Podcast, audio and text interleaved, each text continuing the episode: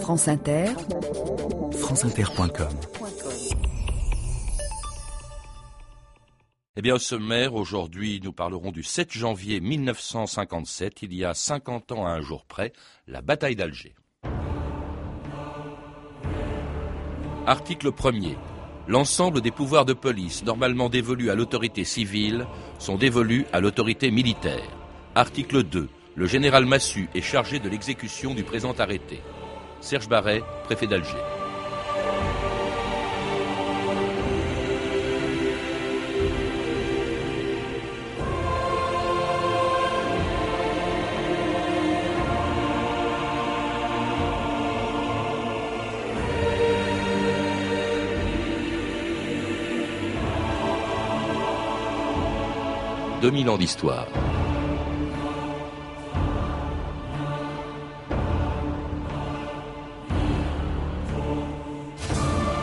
Pendant l'été 1956, à Alger, se déclenchait une vague d'attentats meurtriers dans une ville jusque-là épargnée par les horreurs de la guerre d'Algérie.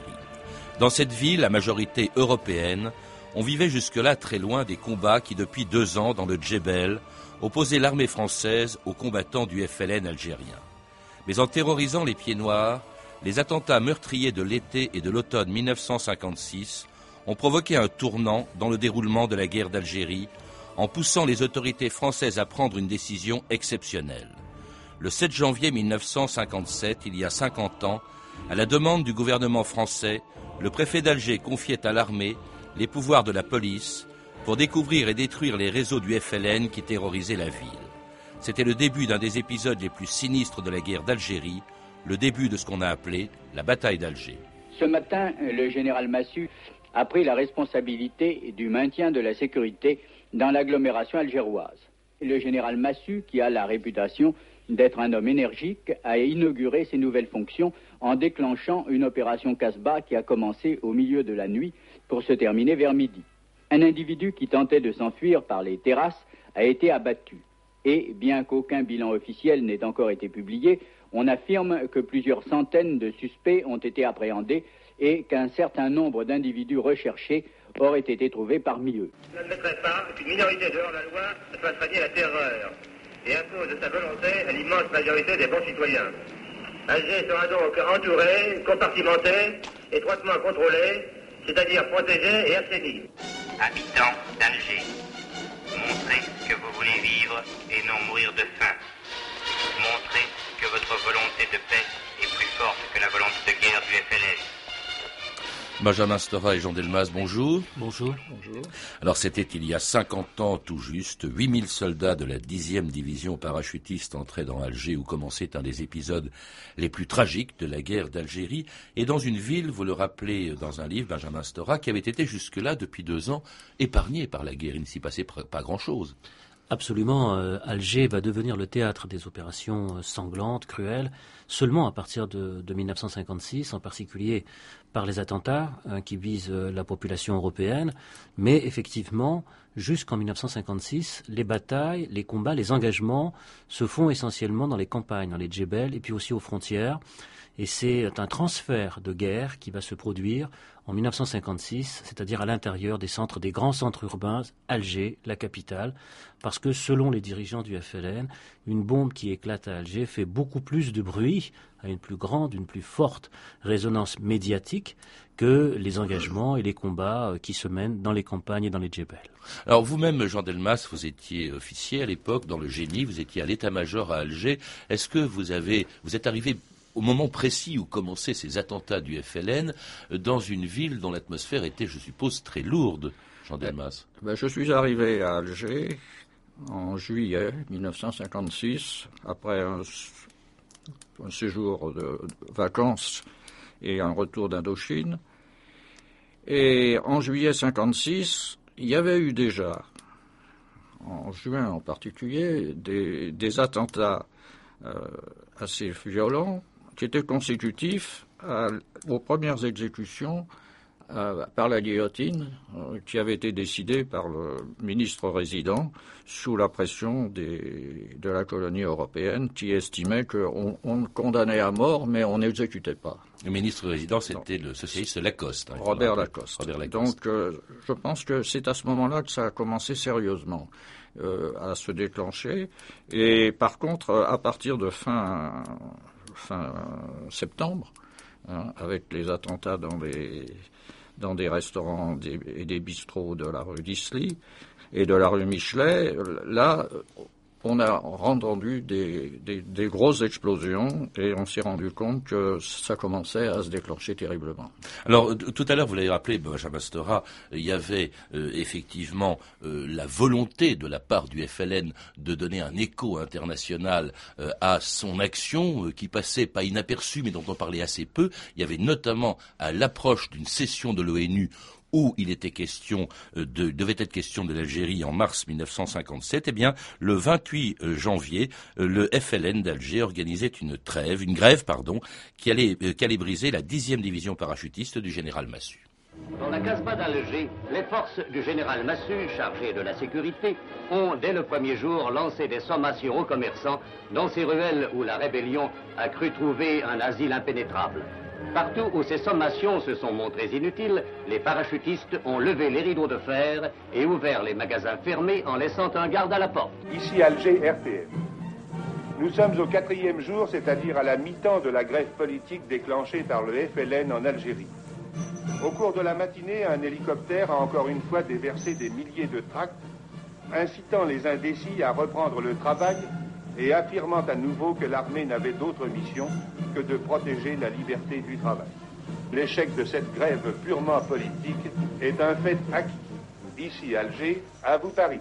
Cette grève du, mois de mars est un échec, vous le dites, Benjamin Stora, mais on voit bien que l'armée, là, est dans une fonction à laquelle elle n'est pas habituée. On lui a donné, en janvier, des pouvoirs de police avec lesquels elle va littéralement encadrer la ville d'Alger l'armée française va effectivement faire un travail de policier, ce que d'ailleurs les officiers français vont regretter amèrement.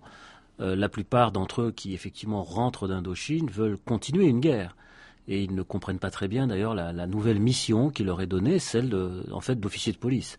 Et ils ont tous les pouvoirs euh, entre les mains euh, en janvier, février, mars 1957. Et c'est bien entendu cette démission du pouvoir politique civil va avoir des conséquences politiques incalculables mmh. hein, sur la suite de l'histoire politique contemporaine française. Alors des pouvoirs notamment, c'est une ville à majorité européenne, Alger, mais avec euh, une, un quartier, la Casbah, très célèbre, euh, où se réfugie euh, le FLN algérien, une organisation donc qui est dirigée à Alger par Yassef Saadi, qui est un boulanger de 28 ans, je crois, euh, à l'époque, et qui peut compter sur environ euh, plusieurs centaines de militants.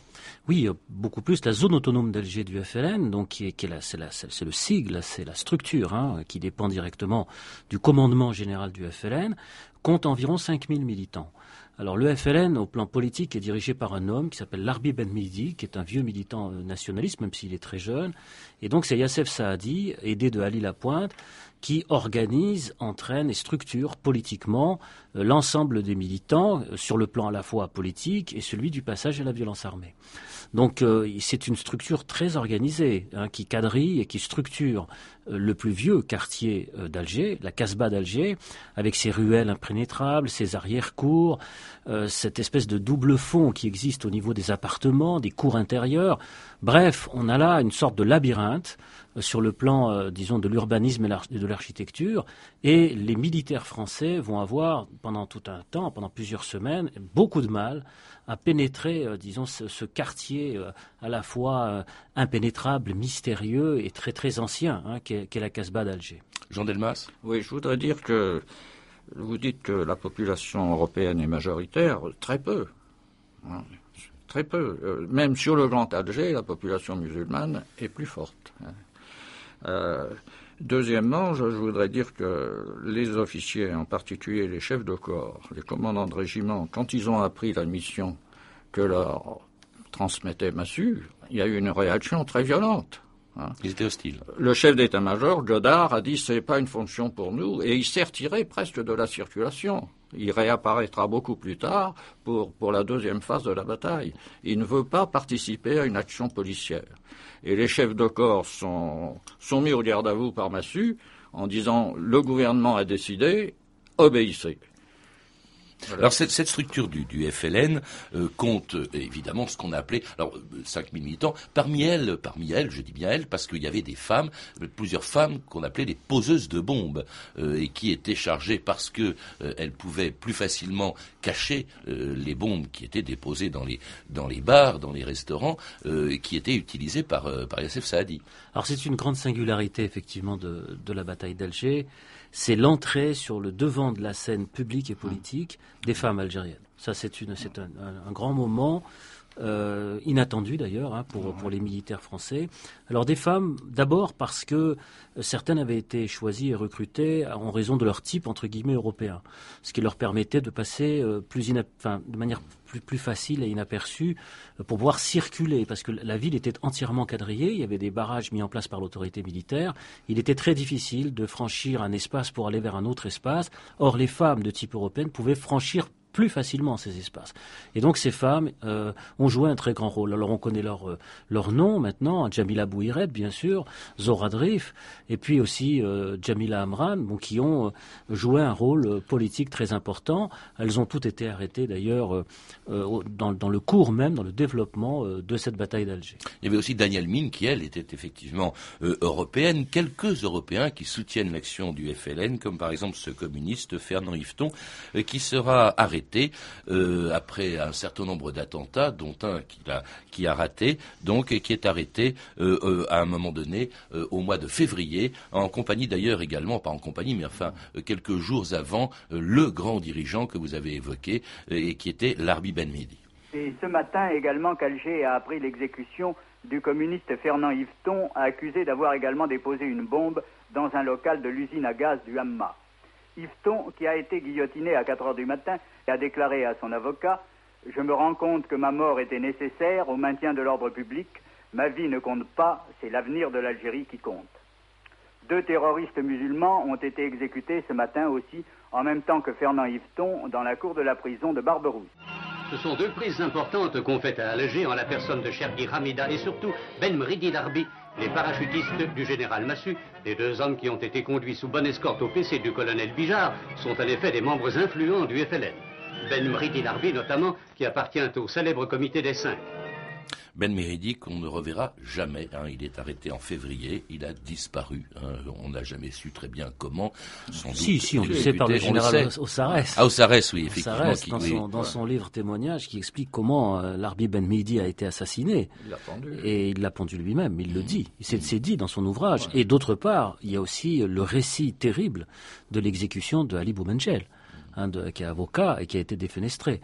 Hein. Donc ce sont, ce sont des épisodes extraordinairement cruels et terribles hein, de, de, de l'histoire de la bataille d'Alger. Il faut préciser que sur l'Arbi Ben Midi, la légende veut, alors je ne sais pas si c'est vrai, que les honneurs militaires lui ont été rendus, en particulier par Bijard. On sait ce qu'il dit lui-même dans, dans, un certain nombre de ses récits. Reste à confirmer cela, bien sûr. Alors il faut rappeler que c'est aussi le moment où le problème de la torture commence à se poser. Cela dit, ce n'est pas un problème nouveau. Euh, Benjamin Stora, vous rappelez que déjà en 1955, deux ans avant, en France, François Mauriac, Claude Bourdet, qui parlait de Gestapo, même de méthode de Gestapo dans l'armée française, avait dénoncé la torture. C'est pas du tout une méthode nouvelle pratiquée par l'armée en 57 pendant la bataille d'Alger. Non, non, la pratique de la torture est même antérieure à, la guerre d'Algérie elle-même. Hein. C'est malheureusement une histoire, l'histoire de la torture, qui est, qui est liée à l'histoire coloniale. Hein, on la voit en Indochine dans les années 30, on la voit en Algérie euh, dans les années 50. Et effectivement, l'écrivain euh, François Mauriac a dénoncé dans un article très célèbre de l'Express de janvier 1955 la, pratique de la torture. Le titre de cet ouvrage, de cet article, c'était La question. Alors on sait que ce, ce, titre d'article va être repris plus tard par Henri Allègre euh, qui va euh, sortir un ouvrage où il va relater euh, les, conditions de son arrestation, de sa détention et de sa torture, précisément dans un ouvrage qui portera pour titre La question. Alors il y a bien sûr François Mauriac, il y a le grand écrivain catholique Pierre-Henri Simon, hein, qui sort un ouvrage contre la torture en mars 1957, et puis il y a le général Labollardière qui va être limite de ses fonctions pour avoir protesté contre cette pratique de la torture. Et une pratique connue bien sûr par le chef du gouvernement de l'époque, le socialiste Guy Mollet, qui devant le scandale, niait effrontément les méthodes employées par une partie de l'armée d'Alger. S'il était vrai qu'il y ait des brutalités organisées par un individu ou deux, euh, le calme rétabli euh, dans, euh, dans les deux jours, trois jours qui suivent une arrestation que pour faire parler un coupable il soit torturé, ce serait intolérable. C'est pas concevable, même si ça ne se produit qu'une fois. Il y a des méthodes que les autres emploient, que nos adversaires emploient. Mais même dans ce cas-là, on n'a pas le droit de leur répondre par la même méthode. La France, c'est dans le monde le pays des droits de l'homme. Ils m'ont brûlé avec les chalumeaux, ils m'ont frappé à coups de trosse, ils m'ont frappé à coups de bâton, ils m'ont donné de l'eau avec de l'eau de javel, et puis j'étais évanoui. Je suis resté 38 heures. On a, on a les mains comme ça, liées entre les jambes, puis on m'a allongé comme ça. On mettait un chiffon sur la bouche, et puis avec un peu, il y a de l'eau. Et là, au, au pied, il dit quand tu veux parler, t'as qu'à lever ton doigt. Terrible ces, témoignages de Jean Delmas, autant que le mensonge de Guy Mollet qui savait à l'évidence ce qui se passait. Euh, est-ce que vous-même, qui n'étiez pas dans une unité de parachutistes et pas du tout chargé du maintien de l'ordre, comme on disait à Alger, euh, vous étiez à l'état-major au courant de ce qui se passait? On n'est pas innocent. Il faut bien reconnaître, et puis euh, on avait des camarades tout de même qu'on rencontrait, même si les parachutistes ne venaient pas manger aux messes de garnison. On avait des camarades qu'on rencontrait, et on connaissait leur cas de conscience. Des gens qui ont leur cas de conscience et qui les dévoilent devant des copains, c'est que véritablement ils ont un problème, ils rencontrent un problème dans l'exercice des responsabilités qu'on leur a données. Et que leur a donné qui? Euh, Le gouvernement. Mais il n'y a pas d'ordre écrit. Il y, a, un papier très intéressant de Bijard au moment où il revient avec son régiment euh, pour reprendre une deuxième phase de la bataille d'Alger en, août. Bijard dit je ne, veux, je ne ferai aucune référence à un papier puisqu'il n'y en a pas. Vous allez reprendre la même action que vous avez faite victorieusement en février, mais j'en prends, moi, la responsabilité. Voilà, voilà un homme qui n'a jamais dénié, qui n'avait pas fait torturer, hein, mais il, prend la responsabilité, il reconnaît, parce que la mission l'imposait et qu'il lui apparaissait qu'il n'y avait aucune autre possibilité pour débarrasser la ville des, terroristes et de leurs euh, bombes. Benjamin Stora, là-dessus? Moi, je pense que le discours de Guimolet est quand même très intéressant parce que qu'est-ce qu'il dit? Il dit nous n'allons pas utiliser c'est pendant la bataille d'Alger parce qu'il dit nous n'allons pas utiliser les méthodes que nos adversaires utilisent. C'est précisément l'argumentation qui est, qui, est, mise en œuvre par ceux qui sont opposés à la torture et qui vont par exemple créer le comité Maurice Audin. Euh, je, pense en particulier à Laurent Schwartz, à Pierre Vidal-Naquet, qui ont combattu pour euh, la vérité hein, autour du cas Audin, qui est un jeune mathématicien communiste qui avait été enlevé en juin 57 et dont le corps n'a jamais été retrouvé, celui-là. Eh bien, euh, Pierre Vidal-Naquet ou Laurent Schwartz disaient à l'époque, ben, nous n'allons pas justifier l'usage de la torture précisément parce que c'est contraire aux droits de l'homme et aux principes développé par l'histoire de la République française. C'est-à-dire qu'ils reprennent cette argumentation. Guy Mollet, donc par conséquent, chevauche cette argumentation-là, mais lui, il couvre hein, les pratiques qui sont celles et qui sont mises en œuvre par l'armée française, notamment il faut signaler, parce que vous avez évoqué le cas de Fernand Yveton, il faut remarquer quand même que la grâce de Fernand Yveton avait été refusée par le garde des Sceaux de l'époque, François Mitterrand. Oui, on comprend pourquoi aujourd'hui cette affaire de la torture continue de, perturber euh, et même d'être occultée par toute la classe politique qui, à bien des égards, était au moins aussi responsable que ceux qui exécutaient ces ordres euh, sur, le, sur le terrain, et en utilisant quand même comme argument la terreur qui continuait, et qui a continué d'ailleurs jusque pendant l'été 1957 avec cet attentat terrible du casino de la Corniche, le, de la Corniche pardon, le 9 juin 1957. Il est encore trop tôt pour connaître le bilan exact des incidents déplorables, mais facile à expliquer, qui ont marqué les obsèques de cinq des jeunes victimes de l'attentat à la bombe du casino de la Corniche. Il faut savoir que les trois jeunes filles et les deux jeunes gens qui ont été enterrés aujourd'hui au cimetière de Saint-Eugène faisaient partie de la génération des moins de 30 ans à Alger, où tout le monde se connaît et se rencontre fréquemment. C'est donc la jeunesse d'Alger tout entière qui s'est trouvée meurtrie par la bombe de l'assassin. C'est au moment où le convoi funèbre de Colette Madja, suivi par une foule survoltée, gagnait le cimetière que devaient avoir lieu les incidents les plus tragiques. Le chauffeur d'un camion de bouteilles fut tué et peu après, le conducteur musulman d'une voiture fut bousculé par-dessus le parapet en bordure de la mer. On imagine mal aujourd'hui, euh, Jean Delmas, l'atmosphère qui régnait à Alger où vous étiez à, ce moment-là, encore une fois, à, l'état-major, et euh, la violence que pouvait évidemment inspirer euh, la torture, bien sûr, mais aussi l'annonce des exécutions de gens du FLN auprès des Algériens. Cette atmosphère était irrespirable, je suppose. Ça dépend des jours. C'est très variable, cette, cette, vie à Alger. Il y, a, il y, a, des moments où on ne se rendait plus compte qu'on vivait dans une période de crise. Et puis brutalement, brutalement, ça retombait. Moi, je, cette, cette que vous évoquez après l'histoire de la, la, corniche, moi, j'ai connu, je l'ai connu le lendemain, euh, au moment des obsèques du, de Froger, du président Froger qui avait été assassiné. En décembre 56. En décembre 56, et dont les obsèques ont provoqué une véritable ratonnade. J'étais dans mon bureau, je suis descendu curieux pour savoir comment allaient se dérouler ces obsèques. Je suis arrivé dans l'avenue où on attendait le passage des obsèques. Il y avait des, appelés euh, qui, surveillaient l'arbre à la porte. Oui, il y avait beaucoup de monde. Et puis j'ai vu un, un, groupe de jeunes musulmans. J'ai été les voir, mais je dis restez pas là, restez pas là. Alors ils me disent mais pourquoi? Ben, parce que parce que c'est pas prudent. Mais alors j'ai eu cette, réponse qui m'a laissé quoi Et j'en suis encore tout quoi. Le jeune m'a dit mais l'armée nous protégera. Alors vous voyez ça ça ça m'est resté inscrit dans ma mémoire. Qu'est-ce qu'on devait faire nous l'armée? Qui on protégeait? On protégeait les musulmans contre le contre-terrorisme, contre les ratonnades. On protégeait les Français d'Algérie contre les bombes qui sautaient ça a été notre drame.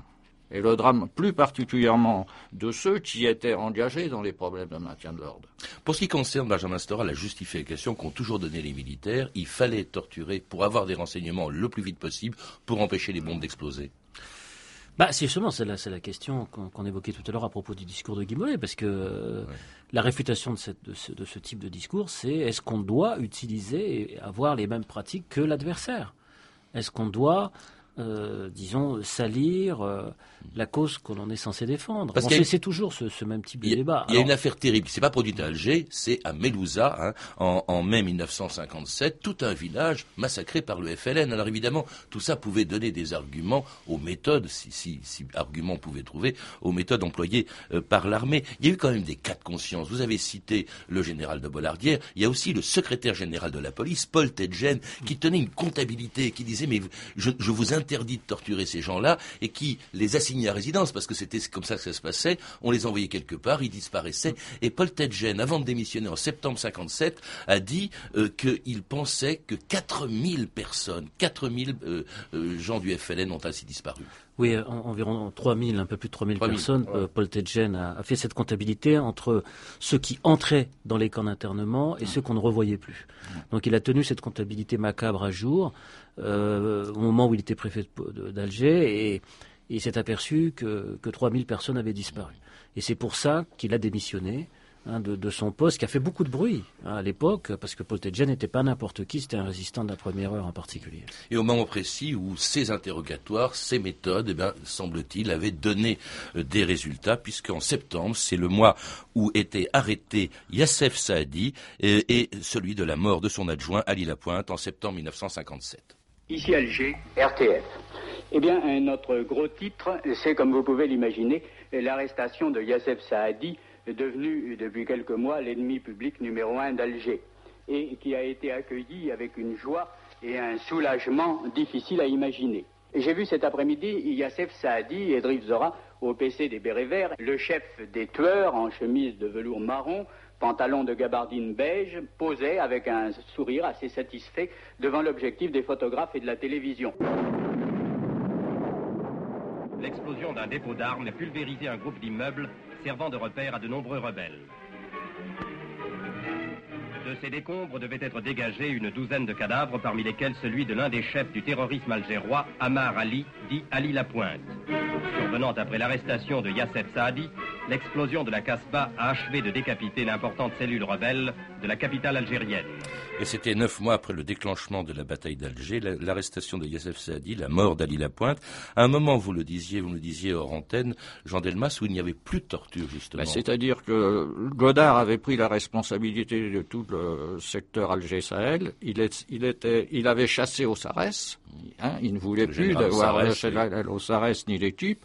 Et il avait décidé, avec euh, un ou deux officiers très, très imaginatifs, qu'on pouvait avoir, euh, obtenir la route qui mène à Yassef Sadi par une manœuvre d'infiltration et de retournement des. La, la bleuite. Oui, le capitaine Léger. Qui viendra après la bleuite. Alors, bon, cela dit, on peut considérer, euh, Benjamin Stora, qu'il s'agit d'une victoire militaire. Euh, assurément, il n'y aura plus d'attentats euh, dans Alger pendant des années, jusqu'en 61 environ, plus de manifestations du, du, du FLN. Cela dit, c'est vrai que l'armée y a perdu son âme. C'était le prix, hein, et ça a resté longtemps. D'ailleurs, c'est en cela que c'est un sujet d'actualité Finalement, quand on parle de la guerre d'Algérie aujourd'hui, on ne parle plus que de la torture. Mhm. Bah, ça, vous avez raison de signaler. C'est-à-dire qu'il y a à la fois une, victoire militaire, mais en même temps une crise morale extraordinaire qui traverse le pays en France, euh, notamment sur euh, la question de la torture. Euh, cette grande question qui va diviser les partis politiques, les syndicats, l'Église, les intellectuels, bien sûr. Et on assiste, bien, quelques semaines, quelques mois plus tard, tout simplement à l'effondrement de la quatrième République mmh. et à la naissance de la cinquième République. C'est-à-dire que la, la, crise morale dans laquelle est plongé le pays eh bien, va se dénouer par le 13 mai 1958. Et on n'a pas fini de parler, euh, vous avez raison de le souligner, de la bataille d'Alger, de ses résonances actuelles dans, dans, l'actualité, notamment avec euh, l'intervention américaine en Irak. À l'époque, vous savez, les Américains avaient beaucoup critiqué les Français hein, sur la façon de gérer cette crise. Et on voit aujourd'hui que 50 ans plus tard, eh bien, dans le fond, ils sont confrontés pratiquement au même type de problème euh, avec ce qui se passe et l'utilisation de, de, la torture euh, en Irak, par, cette fois-ci par les troupes américaines. Vous, vous, le dites, je crois, dans un article de l'Express de cette semaine. Euh, les Américains ont visionné en 2003 au Pentagone un film euh, qui avait fait scandale à l'époque, La bataille d'Alger de Gilles Pontecorvo, dans lequel on explique toutes ces méthodes de torture, etc. Et euh, pourquoi? Pour s'en servir, je suppose, en Irak, mais manifestement sans en retenir la leçon. C'est quand même aberrant que 50 ans après, eh bien, ils fassent la même chose avec des résultats qui, semble-t-il, sont à peu près les mêmes, c'est-à-dire au fond le discrédit d'une armée qui était venue pour libérer les Irakiens et qui maintenant se trouve au banc des accusés. Tout à fait, oui. Le, le fait d'avoir visionné le, film de Pontecorvo, de Gillo Pontecorvo, La bataille d'Alger, qui a eu d'ailleurs le, euh, Lion d'Or au Festival de Venise en 66, euh, le fait d'avoir visionné ce film au Pentagone à l'été 2003 n'a absolument pas empêché les officiers supérieurs américains de rééditer hein, euh, ce type de, pratique et de mise en œuvre, disons, d'intervention militaire euh, en Irak. Merci Benjamin Stora, merci Jean Delmas. Je rappelle, Benjamin Stora, que vous êtes l'auteur de plusieurs livres sur l'histoire de l'Algérie, dont La guerre d'Algérie, 1954-2004, La fin de l'amnésie, édité chez Robert Laffont, et plus récemment Les trois exils des Juifs d'Algérie, publié aux éditions Stock, un livre dont vous étiez venu nous parler à la fin de l'année 2006. Quant à vous, Jean Delmas, vous êtes l'auteur d'un livre qui doit sortir à la mi-mars chez Larousse, La bataille d'Alger, dans une nouvelle collection L'histoire comme un roman. Et vous êtes également l'auteur d'une histoire de la guerre d'Algérie publiée aux éditions du Mémorial de Caen. Vous avez pu entendre plusieurs archives issues de trois documentaires.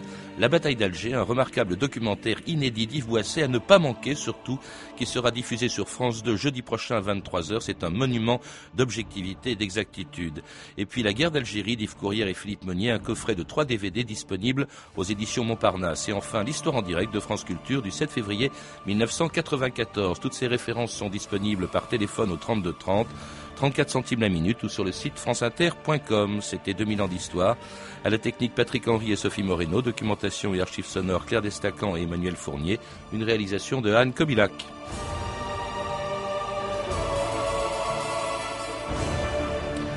Demain, dans 2000 ans d'histoire, au lendemain de la nomination de son nouveau secrétaire général, nous parlerons de l'ONU.